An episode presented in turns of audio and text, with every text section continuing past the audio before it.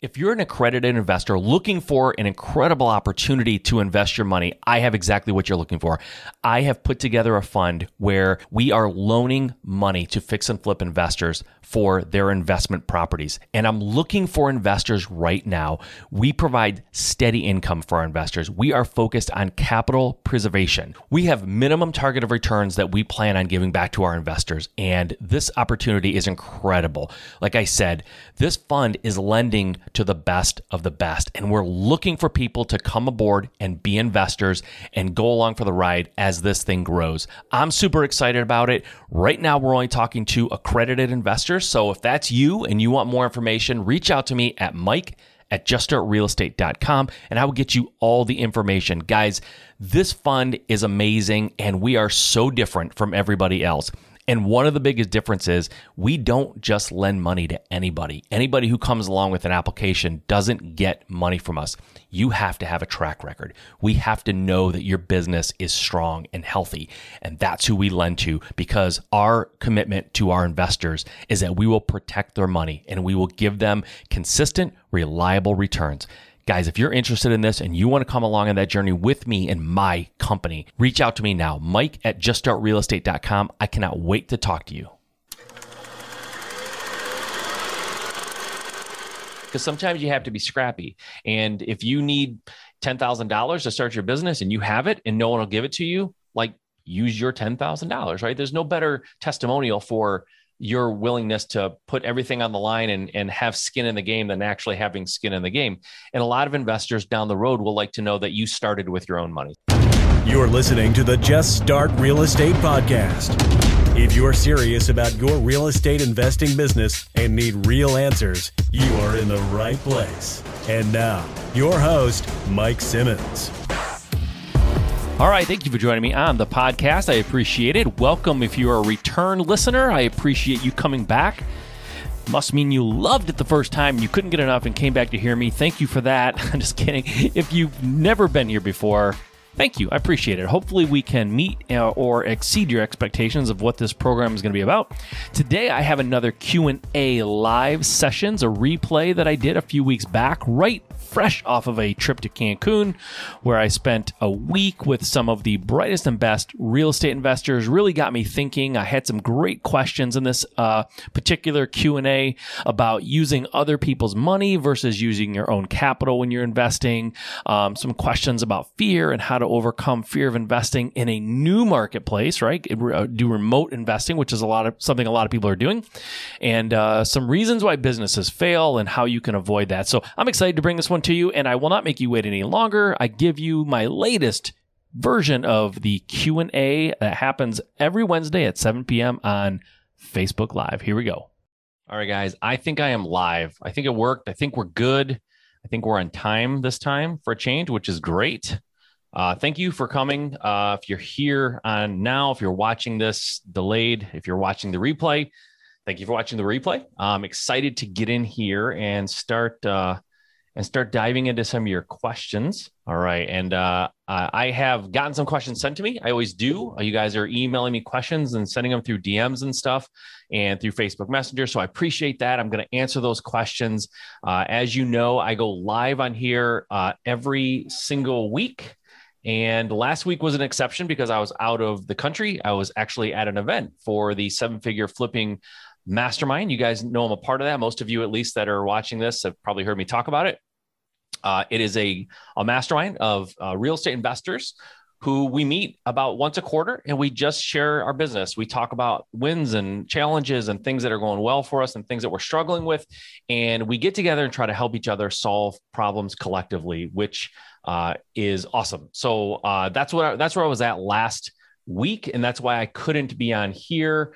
Okay, so last week I was out of the country. Uh, don't feel bad for me. I was in Cancun and spending time with some of the brightest and best real estate investors from around the country. It was a lot of fun. Had a ton of um, really great conversations, and and I watched some people literally like grow as entrepreneurs and grow as real estate investors right in front of my eyes. It was a lot of fun talking to these folks. Um, a lot of good friends who uh, were there, people I've gotten to know over the years, and it's just a, a great group of people and uh, they're killing it. They're just they're building businesses that that make a difference, and they're building businesses that are not only changing their lives but changing other people's lives. So, had a blast. If ever you want to know anything about the Seven Figure Flipping Group, or if you want to know about how you can get involved or just get more information, reach out to me at mike at juststartrealestate.com and I will answer your questions or I will put you in touch with the person who can answer your questions for you.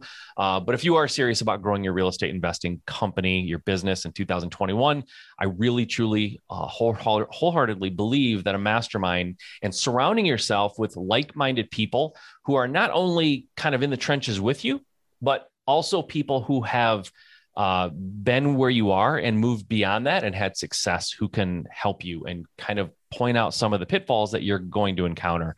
Um, there's nothing else like it. I can treat, uh, completely contribute or um, uh, uh, uh, give all credit. I'm stumbling my own words. To give all credit to the seven figure group, that whole group of people that basically it's like a family to me at this point. But I, I, give all credit to them for for my success over the last five years. I couldn't have done it without their support. I couldn't have done it without having that knowledge around me. So, anyways, super super awesome, and I encourage you guys to join a mastermind. And seven figure flipping is probably the one I would do if I were you. Okay, guys, let's dive into some of these questions. And as people start filing in, uh, I can see uh, people's questions that are coming in. I, have got some here that were sent to me, but I'm going to try to answer some of them as I see them in the comments if I can first. Uh, okay, uh, let's see. So the first question that I got is Should I invest? And this is from Angela Should I invest my own capital or use other people's money when trying to launch a business? um, so the real short answer is use whatever money is available. But the the longer answer and the one that I think you're looking for is if you don't have access to other people's money, if you just if you have bad credit, if you just don't have any connections and you're and you really want to get started now and you have the money, by all means use your money. That that's okay.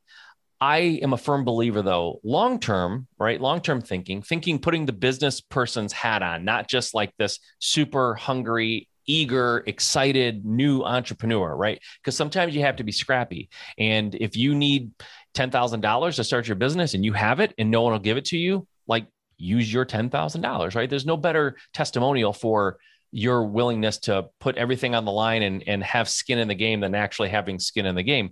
And a lot of investors down the road will like to know that you started with your own money. So that's a story that, uh, that I can tell my wife and I when we did our first flip. Uh, we did get uh, a mortgage for the actual purchase of the property, but the renovation cost, all of that was us. Like we spent our own personal money. We went all in. And but when I say all in, I mean like all of our savings plus credit cards, like, you know what I mean? Like we we we leveraged credit basically to even be able to do it. And that may sound crazy to some people, may sound risky, may sound too, you know, too much, but that was the start that allowed me to grow and build the business into what it is today.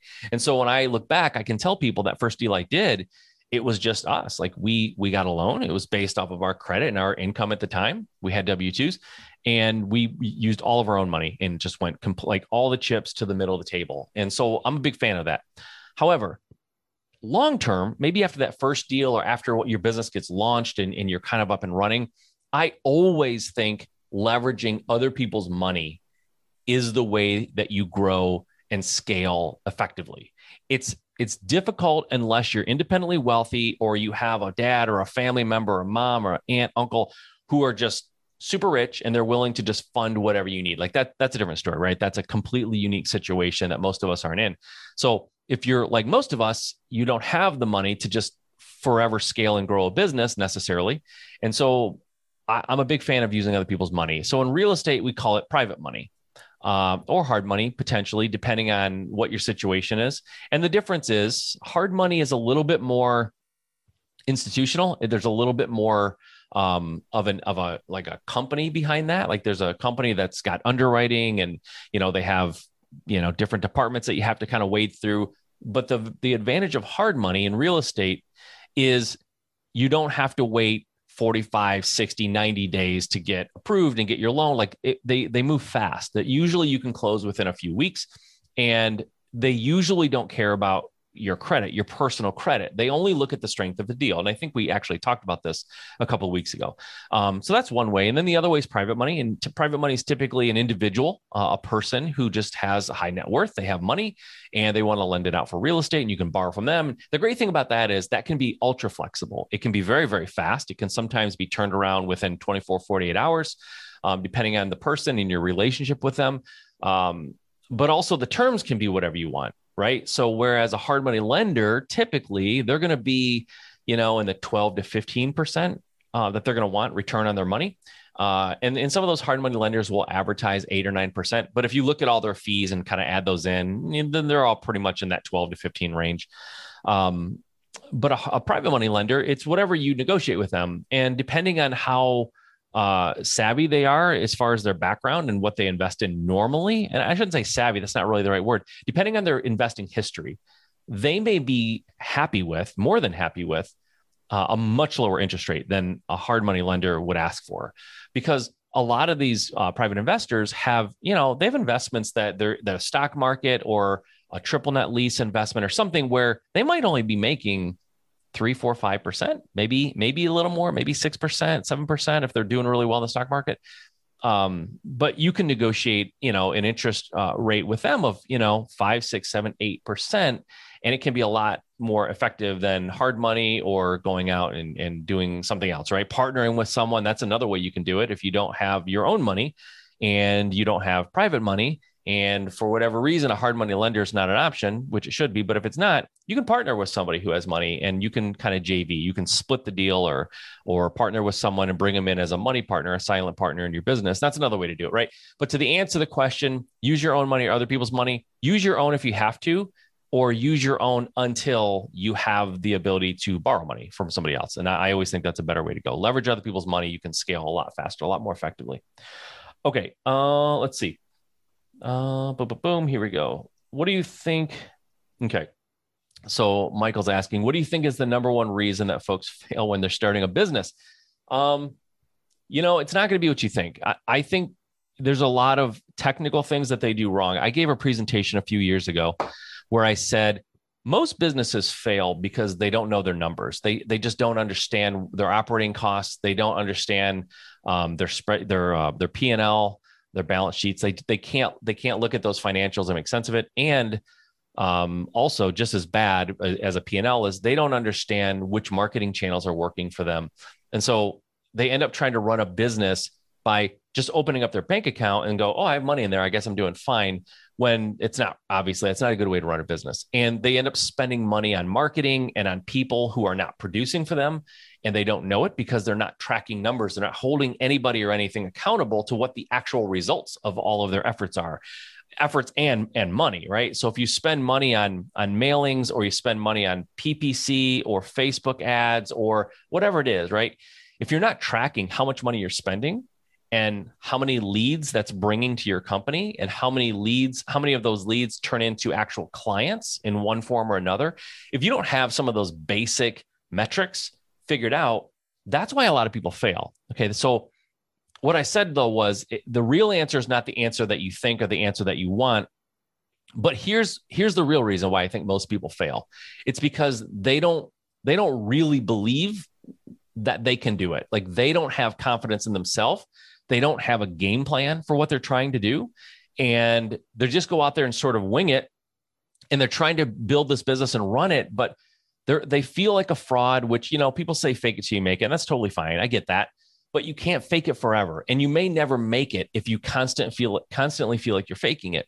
So at some point, you have to get the mental like resolve. You have to have belief in yourself that you actually can do what you're telling everyone that you can do your friends, your family, the investors, whatever it is, whoever it is that you're trying to convince, maybe it's just yourself, you have to believe it. And so I've talked to folks who are trying to build a business, they're trying to start a business. And, um, you know, they they come to me and they don't really believe it and but they want to do it and, and like they haven't really come up with a game plan they don't really know how they're going to do it and so I've given people like that, like I've given them the tools to get started in their business with what I know works, like proven strategies for for growing and starting and growing their business. and and sometimes people take those tools and they they just they're off and running and they build a great business and and they do really really well. And i've seen numerous examples of that. And then other people get those same kind of uh, tools same advice and and they don't do anything. And it's because they never really needed those tools as badly as they needed to believe that they could do it they needed someone who could lay out a game plan, but then not just lay out the game plan, but really explain to them and make them believe that it's doable. Like, like really put that belief in them so that they have it and then they can have that belief when they're talking to other people. And and so honestly, it's mostly what happens up here. And in this, you know, in our our um our trip to Cancun with with the investors, um, over hundred companies were there, uh, highly successful investors. Everyone that I talked to agreed unanimously the number one problem that people have in their business is is their mindset it's the way that they the way they view themselves the, the stories that they tell themselves because most of us tell ourselves stories that just simply aren't true. They're just you know we're just unkind to ourselves about what we're able to do and what we can accomplish. And so we end up being kind of self-defeating because we've heard messages that we're not good enough we're not smart enough you know, that's for other people. We hear those messages growing up and and so that's what we take with us into adulthood and that's what stops us. More than the ability or the access to tools or the access to answers to the questions that we have uh, it, it's just the way we view ourselves and so that's that's the biggest reason why people fail when they start a business um, all right. So my video went out here on Facebook. Hopefully everyone can still see me. If you can still see me and you're in the chat, like just say, yes, I see you because I'm not seeing myself. So hopefully that doesn't mean that no one is seeing me. Um, and on that note, I'm assuming people can still see me. I'm going to say the next question is uh, uh, Michael asked, how long until, uh, let's see, how long until after the first investment you made started making you money back. So, how long did I start making money after my first investment, and how did I start making that money back? So, for me, as a real estate investor, thank you. I got a message here that uh, we're good to go. Okay. Um, so for me, uh, that first investment, I told you we we got a mortgage, we went all in on our on our own personal money, and we flipped the house. So, you know, for me, it took like I think from start to finish, it was like four months, three or four months that it took me to go from uh, starting out and, and kind of using that my own money for an investment for my first deal and making money. And then after that, guys, just to go back to the, the last question about capital. So after that first deal, I leveraged other people's money, either hard money or private money from that point forward. And from that point forward, I never once, ever, ever had to invest my own money in a deal and still haven't, still haven't had to. Um, so that's the power of leveraging other people's money. Like I'm, you know, what's the return on my money? It's like infinite because I'm not spending any money. I'm making money without spending any of my money. Um, but it took me about three months. Now, is that the same for everybody? No, some people go about it a little differently. Back then, I didn't know about marketing. I, I wasn't marketing. I was going to find deals. I was going straight to the MLS. So for me, I didn't have to spend marketing money. So there was no like money going out that I was hoping would be returned. I was buying houses and renovating them. It's it's a it's about as sure a deal as you can get when when you know what you're doing. But then about five years later, I started doing marketing. Right. So then I started putting out thousands of dollars a month to try to find motivated sellers and find people who were interested in selling their house to me at a discount for whatever reason. Um, and so, but by then I already had a machine. I knew what I was doing, and, and it was it was a little bit more of a educated guess when I was putting marketing out, you know, but I was tracking numbers too. So back to the original, like why do some businesses fail? Well, it's mindset, but it's also they're not tracking numbers. So I tracked my numbers. I knew which marketing channels worked and which ones didn't. And that's key. You have to know if you're going to spend money on any investment, I don't care if it's marketing, if it's buying a franchise, if it's investing in the stock market, whatever it is, there's no guarantees and everything's a risk. But you can take strategic risk, right? I talk about this all the time. Strate- what's strategic risk? Well, strategic risk is like a dumb risk is like, hey, I see water below me. I'm on a cliff. I don't know how deep it is. I'm just going to jump anyways. That's stupid, right? But go down there and check the depth of the water. Okay, good. We're, we're good. I can jump and I'm I reasonably, I should not be cracking my head open on the bottom because I looked at how deep it was, right? It's a silly example, but strategic risk is is really an educated risk. And it's another way of saying it. Like understand what you're investing in, understand what it is you're doing, um, surround yourself with people who have done it and who you can collaborate with and ask questions and talk to and and get answers from. Like then take the risk. And and that's sort of what I did. I I, I joined a smaller like local mastermind that was okay. And it kind of got me from A to B, but it, it ultimately wasn't the place for me to actually grow and flourish because there just wasn't enough people in that group that had done a lot more than I had at that point. So, but it was a little bit of education. And so the first deal I did, it was fairly educated risk. And then from that point forward, every deal that I did, I became more educated. So every decision I made was using the data of all of the decisions I had made prior. And then once I joined Seven Figure Flipping uh, Mastermind, it was like I had all of the data that I had gathered personally from all the deals I had done prior, plus the collective experience of everybody in the group. And so every decision I made, every investment I made became that much more safe and secure because I wasn't just taking crazy chances. Um, I'm all about taking chances. Financial risk doesn't scare me, but I'm pretty good about positioning myself and taking risks that I know have a decent probability of success, right? So it's a little bit hedging my bet. I get it. Um, I don't just throw money into the wind and hope it comes back more. You know, that's that's not smart in my opinion. But anything you do, you should try to educate yourself to a point. But over education is another problem that we can talk about if, if everybody wants to talk about that. But paralysis analysis basically is, is what I suffered from for quite some time. Okay, uh, another question here. How long till? Okay, got that. Um, okay, Angela then asks, how do you overcome your fear of investing in a new market or space? It kind of goes back to what I was just talking about, right? Strategic risk. Like take strategic risk. Think of it almost like like a military operation, right? You're in a war and everything you do is risk. When you have to go into a new a new area, right? A new a new place, it's risky, but you do recon, you figure it out, you find out what's happening, you see where the potential failure, failure points are before you go in. And then when you go in, still a risk, something can happen, but you you took the steps necessary to understand what was happening in that market. So in real estate, you know, if I'm going to go into real estate um, market, a different market, and let's just say I want to flip houses, I'm going to do the analysis to find out first of all, how many households are in that market? Like, how many households am I even like? How many households are in my target market that I have potentially uh, the ability to talk to? And then the next thing would be how many houses were sold last year, and what was the time on market, and what's the average sale price, and how often did a house sell for less than what it was being marketed for, right? So that was there was those would be houses at a discount, or how often did houses sell undervalued, which would be a better metric for me in my business. Um, so are there a lot of houses that sell below market value? That's a good opportunity for me because I know that there are houses and, and sellers who are willing to sell below market value.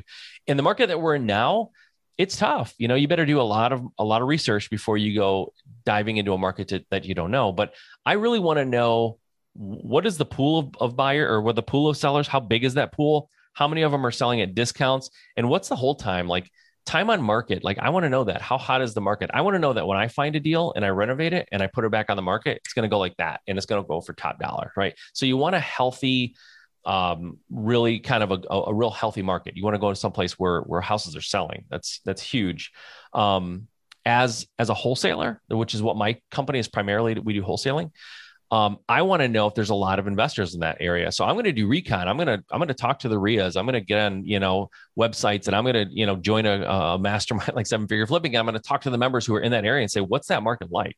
Are there a lot of house flippers? Because I need there to be a lot of house flippers if I'm going in there as a wholesaler. Because I'm going to go in and find deals like crazy, and I'm going to present these deals to house flippers. And I want to make sure there's enough of clients, house flippers, clients for me, and landlords for that matter, that are hungry and looking looking for deals. And believe me if you're a wholesaler right now and you have a really good process and a good machine built to find deals and you go into a market that's hot like most markets are now um, everyone's looking for a deal. Like it's a really great time to be a wholesaler if you're finding deals, but it's hard for wholesalers to find deals just like anybody else, right? But we're wholesalers are typically built for that. That's what they do. They're marketing and sales machines.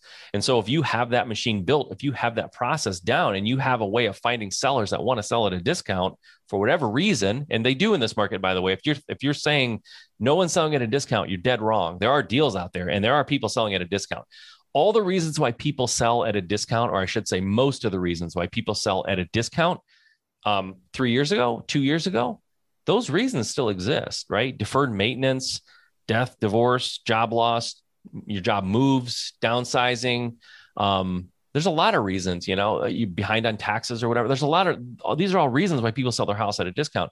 It, it all happens still, even in a pandemic. These these things happen, right? And there's some forbearance and, and certain things that are happening that are that are making the dynamic slightly different. But take it from a guy who buys and sells all the time. I, there are still deals out there, a lot of them. I was just in Cancun with, you know, over hundred businesses, and uh, by the way, this was the first time I've ever been in a group like this of people, and some of them were newer who the number one when the number one problem wasn't finding deals that wasn't the number one problem that wasn't even the number five problem that wasn't a problem. Here's what i heard. We are getting so many deals that we're overwhelmed. We don't have the personnel to answer the phones to respond to go on appointments.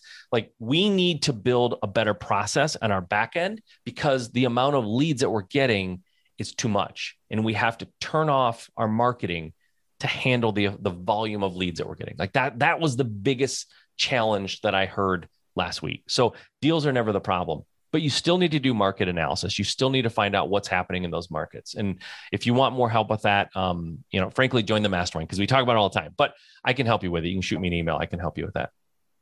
Okay, like I said, can you expand on what you mean by overeducation? Yeah, so I teased it, right? I kind of want to talk about it because I think this is a big problem. I really do believe this this keeps more people on the starting blocks than any other problem at all when it comes to any business, doesn't matter, real estate, anything. And it's paralysis analysis. I decided that I wanted to be a real estate investor in 2003. That's when I put my stake in the ground and said, I want to be a real estate investor. This is what I want to do. I want to build this big real estate company. I want to quit my job. It's going to be great. I was just so psyched. 2003. 2008 is when I bought my first house. So, what did I do between 2003 and 2008? Sat on the sidelines, read books.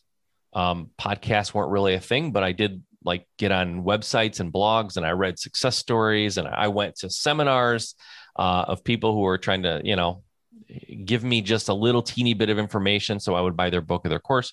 Like I just floundered. I, I, and and it was paralysis analysis and I had some stuff going on in my personal life. You know, there was there was some stuff going on there, but everybody's got stuff going on in their personal life. So that's not really an excuse. The bottom line was I was afraid. I was afraid of taking the risk. And I've said it, I've said it tonight. I said it two weeks ago, and I say it all the time.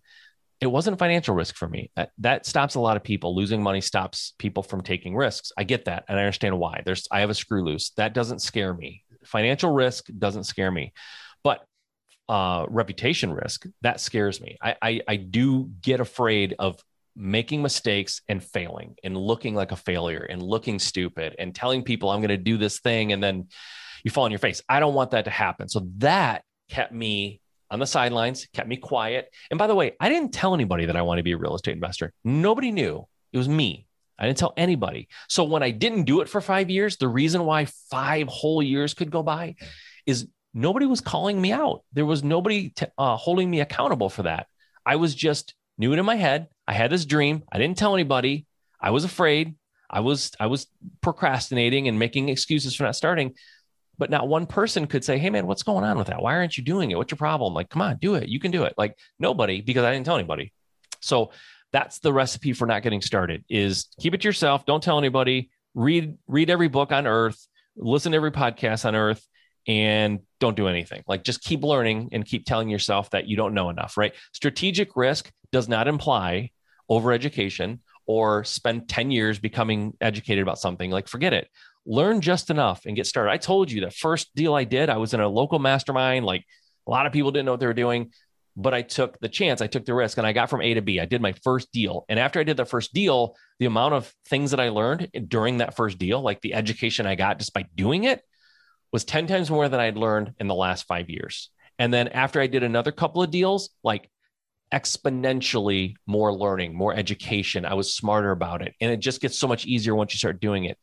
It's hard to learn anything like this, like running a business or, you know, like I, you can't learn to swim by reading a book about swimming, right? You have to get in the water. You have to. You can only get so far by reading books. Because, oh, I'm going to read one more book because I really want to understand what I'm doing before I get in the water like there's a point of diminishing returns and i hit it probably six months into my five years. Like that was a point of diminishing returns. I was ready to go. I just didn't think i was ready and i was afraid. So that's that's what i mean by that analysis paralysis. Um so having that accountability i got another question here. Um I'm afraid to hire people in my business. How do I know when is the right time to hire? So it's a good question. And this kind of goes a little bit like I just sort of referenced it when I said well, I was in uh, Cancun with these folks, seven figure. One of the questions or one of the big challenges was I'm getting so many leads. Like, what do I do? I, am you know, I have leads in my database that I haven't touched in weeks, and some of them were months. And, and there was a high volume of deals or leads, I should say, not deals, leads that they just weren't getting to. So in your business, no matter what kind of business it is, usually they say, you know, the joke is when you think you're ready to hire, it's probably, you know, late. Like you you should have hired a long time ago. Like once you get to the point where you like you you are like sure that you should hire, you should have hired a long time ago. So the best time to hire is anytime that you see any kind of a bottleneck in your business, no matter what it is. It could just be administrative. It could be just, you know, filling out spreadsheets and things like that's my Achilles heel. If you tell me that you want me to work for you and my job is to maintain a bunch of spreadsheets and, and make sure all the numbers are being plugged in, like I'll fail. I'll fail before lunch. I'll probably quit before lunch because that's not what I do well. So I had to know in my business, the, one of the first people I hired, I think the first person I hired was someone who could handle the details. And in real estate, there's a lot of paperwork. There's title companies and lawyers and people who are sending you documents to check and you know you have to send them documents and all these things that had to be organized um, when i first started my wife did that when we were when we were partners in the business. She handled all that because i'm not good at details. But once my business grew and she stepped out of the business I, I had to hire someone who could handle the details for me because i'm not good at that. So the right time to hire is the minute you stop doing something because you don't like it. Oh, by the way, another thing I heard last week from an, an investor was I avoid answering the phone when my marketing uh, starts working and people are calling me and they want to talk to me about selling their house. I, I, don't answer. I don't always answer the phone because I'm not. I don't like sales. Like I don't. I don't love talking to people. I'm not good at it, so I kind of avoid it. I don't answer the phone. It's like that's a good time to start hiring someone because you need to answer the phone when marketing happens and, and it starts producing for you. Not answering the phone is like the worst thing you can do. So when you see something in your business that's not getting done, you're procrastinating hire. If you see a bottleneck, you may like it and you're working as hard as you can, but you can't quite get things done in time. That's a bottleneck. You need to you need to think about bringing someone onto your team, or you know if there's no bottleneck and you're not procrastinating. If it's a job that you really, really hate doing, like you dread it, it makes your life miserable and you hate it every time you have to do it. That's a that's a good person to start with too, right? You need you need some revenue coming in. It's hard to hire. It's hard to hire people before you even get started. But once you get started and start generating revenue. There are creative ways to hire people. There are VAs, right? If you don't know about that, like the four hour work week, Tim Ferriss made that very popular and famous going and, hiring VAs from, uh, if you're in the United States, hiring from outside the United States, it can be very cost effective and they can get a lot done. And if you're not a detail person, a lot of times VAs can take work off your plate that you absolutely hate anyway. So um, I think the right time to hire is when if sales start suffering because things aren't getting done, when there's bottlenecks, or when you're procrastinating or avoiding work in your company that you hate. You need to bring someone in to do that. Um, hiring people and people in general are probably the number one way that businesses scale and stay become and stay successful it's the people it's the people that they bring in it's not necessarily the process or the system it's the people that they bring in so that being said, people can make or break your business. You bring in the wrong people, wrong culture fit, wrong value fit, it can crush you. You bring in people who are the right value fit, the right culture fit, and they're really good at what they do. Your business can go 10 times farther than it could ever go with just you. So, um, so that's the answer to that. Hopefully I answered it. Let's see. Having someone hold you accountable. Mike, can you talk about, uh, can you talk about your book you see in the background? Oh, you do? Oh, yeah, it is there, right there, right there, mm, right there. Boom. Yeah, it's called. Thank you, by the way. It's called Level Jumping. Uh, what it is is so I started in 2008, right? That's when I bought my first house. Uh, in 2015, my business went from doing a deal or two on a good month uh, to doing over 10, 12 deals a month every single month. And it happened all within a year. So at the end of 2015, if you look at a graph of my business, it's sort of like kind of going up, sort of sort of leveling off, like sort of modest. And then toward the end of 2015 going into 2016, it sort of goes up like a hockey stick, right? And so I have given presentations, I've spoken at events about how to scale your business. And when I when I give these um, when I give these talks, I always kind of reference back to that when I really kind of turned the corner, when the light bulb went off for me. And I went from doing just like a deal or two to over 10, 12 deals. And I did over a million dollars in gross profits that one year, just in that one year. And in the year before that, I think I had only done like 150,000 in profits or something. So I basically, you know, almost 10x my business in one year. And and so people obviously you give that kind of a talk, and then people come up to you after and like, how did you do it? Like, I, and I tell them how I do it in the talk, but they, they want more details. Like exactly, like give me give me a little bit more. Like how exactly did you do it?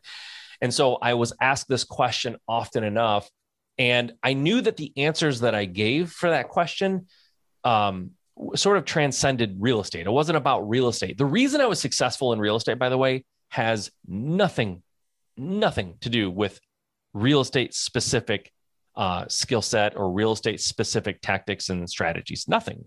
It's business. It's a business question. How do you grow and scale a business profitably? It's a total business question. So I wrote a business book. Now, the anecdotes and the stories that I tell and some of the examples are real estate related because that's where I, that's the business that I grew and that's the experience and background that I have. But really, none of it has anything to do with a real estate specific solution it's a business solution. And so I talked about the things that that helped me grow my business, and and I'll, I'll name a few of them. Like I'm not going to go through the whole book, but essentially there were there were th- there was a bunch of stuff, but there were three big things that stand out to me, and I've talked about one of them: systems and processes. I, I had no systems and processes back in before 2015. I was sort of reinventing the wheel every time anything happened in my company. So systems and processes we talked about people. I just said people are the number one thing that help you grow and scale your business effectively and make you a great business. So people were another thing, and then uh, I guess I talk about it a lot because I mentioned at the beginning of this of this uh, Q and A is um, knowing your numbers. I didn't know my numbers before that. I wasn't tracking numbers effectively, so I spent probably you know five or six years uh, running my business without really tracking numbers very well. So the reason why I was trouble, I was having trouble scaling is I was wasting money. I was wasting time. I was doing things that weren't bringing me a, a good ROI. And so I was working hard and I got to a point I just couldn't grow anymore. I, I had no idea what I was doing wrong. I could not grow, could not figure it out. And a lot of it was I needed to hire. I was trying to do everything myself, and there's a limit. No matter how effective you are and how efficient, there's a limit to what you can do. And um, had no systems and I wasn't tracking my numbers. So it was going to be impossible for me to grow unless I got those answers. And I got those answers by surrounding myself with successful people and talking to people who were much more successful than me, who grew businesses that I wanted. And I asked them, what, what did you do? What, what moved the needle for you? Why were you able to get from where I am to where you are? Uh, and I always tell people like, if you the, the power of a mastermind the power of mentors the power of asking people who have come before you and have blazed this trail and they know what they're doing is you can use their hindsight as your foresight. So they always say hindsight's 2020 right? So if you could use my hindsight for example by by using the book right? If you can use my hindsight as your foresight imagine how powerful that is. And that's exactly what i did. And that's how i that's how i grew my business. That's exactly how i grew my business. And by the way it's how i continue to grow my business. I don't try to figure things out that i have access to the answers the definitive answers from people that i know know what they're talking about. They've done it. I can see it. I can see their business. I know what they've done I go to them. I never try to figure it out anymore. There's no there's no reason to. The the answers are out there. People have figured out whatever you're trying to figure out. More than likely somebody's already figured it out. You need to find that person, sit down with them, talk to them, buy them a coffee, um, surround yourself with the right people and and magic can happen. So all right. Um cool. Yes, and there's a link there uh, where you can go and and uh, check out level jumping if you want to. My book. Um what's your favorite app? Okay, Angela's asking, what's your favorite app or tool you are using currently that helps you with productivity? Okay, so there's a couple, and and productivity is something that I actually think a lot about, and it's because I have struggled in my life to be productive. I'm a I'm a natural born super skilled procrastinator, and uh, and so I look for tools that help keep me going and keep me productive. So one of the things, this is super old school. So if you're under the age of 40, you can just sign up. No, I'm just kidding. So one of the things I do is I use a whiteboard. I like whiteboards. I like writing on whiteboards. I like I like the tactileness of writing on a whiteboard. My whiteboard is right here and my door is right there to the office. So I have to pass, I have to stand up and physically my eyes have to pass by my whiteboard before I can leave the room. And so for me, I put things that I absolutely cannot forget that day on the whiteboard. And so that that's what's up there right now. Um, I've got notarized some docs. I've got some automatic payments that I have to set up for some for some loans that I've got, um, and just some like quotes and things that I want to I want to be kind of you know aware of during the day. So I use a whiteboard. Uh, I my my like daily plans, like what I have to do and when, is all Google Calendar. Like I I use Google Calendar religiously. Um, I probably look at Google Calendar 50 times a day so that I can know where I'm supposed to be and when. And I don't have 50 appointments. It's just I can't remember. So it's in Google Calendar. And then, you know, finally, I have tried journaling. I've tried having, um, you know, different apps, uh, Evernote and Slack and all these, all these apps that people use for productivity. And none of them work for me. And none of them work for me because they're not addressing my problem.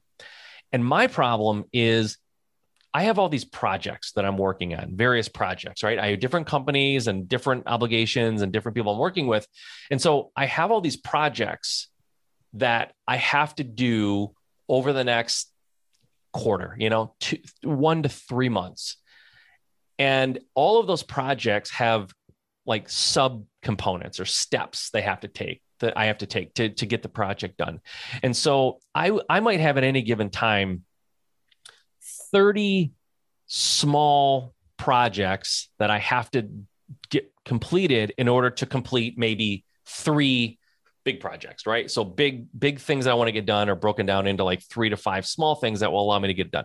And so what happens is I've got these 30 things that I have to do, right?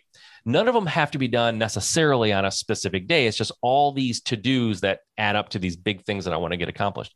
And so what I've done and, so the problem that I have that these other apps don't address properly for me is I need if I have 30 things that have to get done and I kind of have timelines for them, like what's the most important thing and what's going to really move the needle and what's just like a fire that I have to put out, but it's not really long term going to help me in any way. I want something that will organize all of those to dos in a way that I like. I'll, I want to be able to weight them. I want to be able to rate all of my to dos and have something categorize them and rate them from this is the first one you should do and this is the last one you should do. And then I want something that will prompt me throughout the day. Hey, you have these three things you're supposed to get done.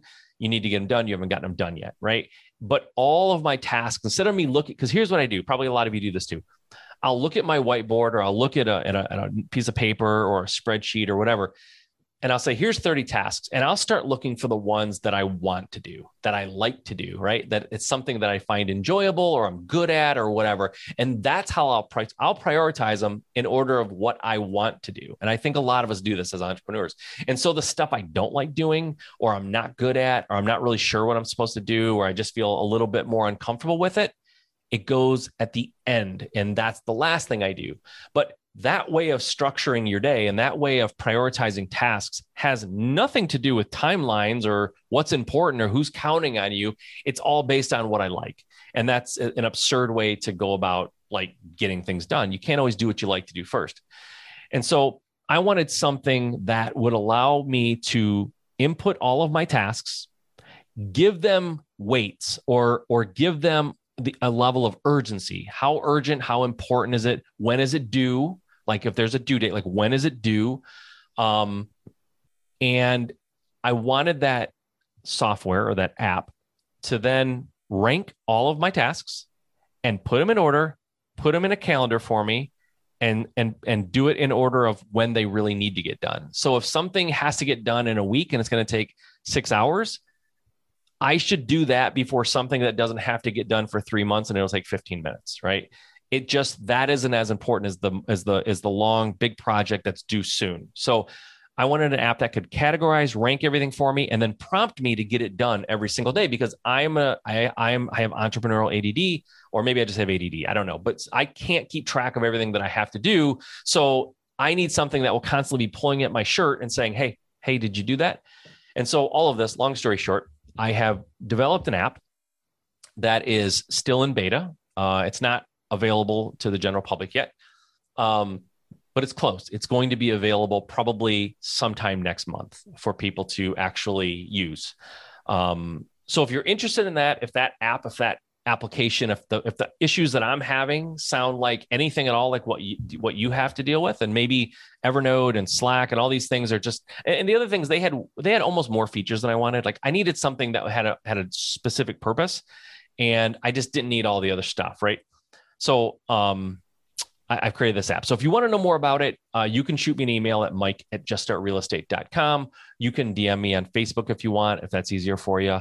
Uh, but you can go to mike at juststartrealestate.com, send me an email, and I will put you on. I don't have a list yet, but I'll put you in some kind of list. So when I when this is available, I can shoot you a message and you can download it. So um, yeah, anyways, that'll be available. Thanks for asking. I wasn't planning on talking about that, but it's that's fine. It makes sense. Um, cool. That is so true, Angela. Good. Okay. Uh, I'm looking. I don't know if I missed anybody's questions. I don't think I did. I think we're good. I've answered the questions that were sent to me. I've answered the ones in the chat here. Um, so I think I'm going to call it for today. We're about 40, almost 45 minutes in. Uh, again, guys, I do this every single week, and I uh, I do it every week at seven o'clock Eastern time on Wednesday. So you can tune in right here where you're watching it uh, right now, and I'll I'll be here every every Wednesday at seven o'clock answering your questions. If you have questions that you want me to answer on here, you can do that. You can send the question to Mike at juststartrealestate.com or you can send me a DM on, on Facebook or a message on Facebook. You can DM me on Instagram, whatever, wherever you want to find me, you can do that. Uh, and I will I will answer the question here on Wednesday, or you can just tune in and you can ask questions. That's how we do it too. So every Wednesday, seven o'clock Eastern time. So that is what four o'clock uh, Pacific. And I will be here next week, guys. Thanks for showing up. Thanks for being here. I appreciate it. This was a lot of fun. I love doing that. Adam loved the whiteboard. Thank you, man. Appreciate it. I was feeling old because of the whiteboard, but I need it. All right, man. We'll see you guys next week, uh, seven o'clock Eastern time. Can't wait to talk to you. Send me your your questions, and I'll see you then. All right, I hope you enjoyed that. Remember, I do these Q&As live on Facebook on Wednesdays at 7 p.m. Eastern, 4 p.m. Pacific. I hope you enjoyed this. Tune in next week for another installment of live Q&As answering your questions. Okay, until next time.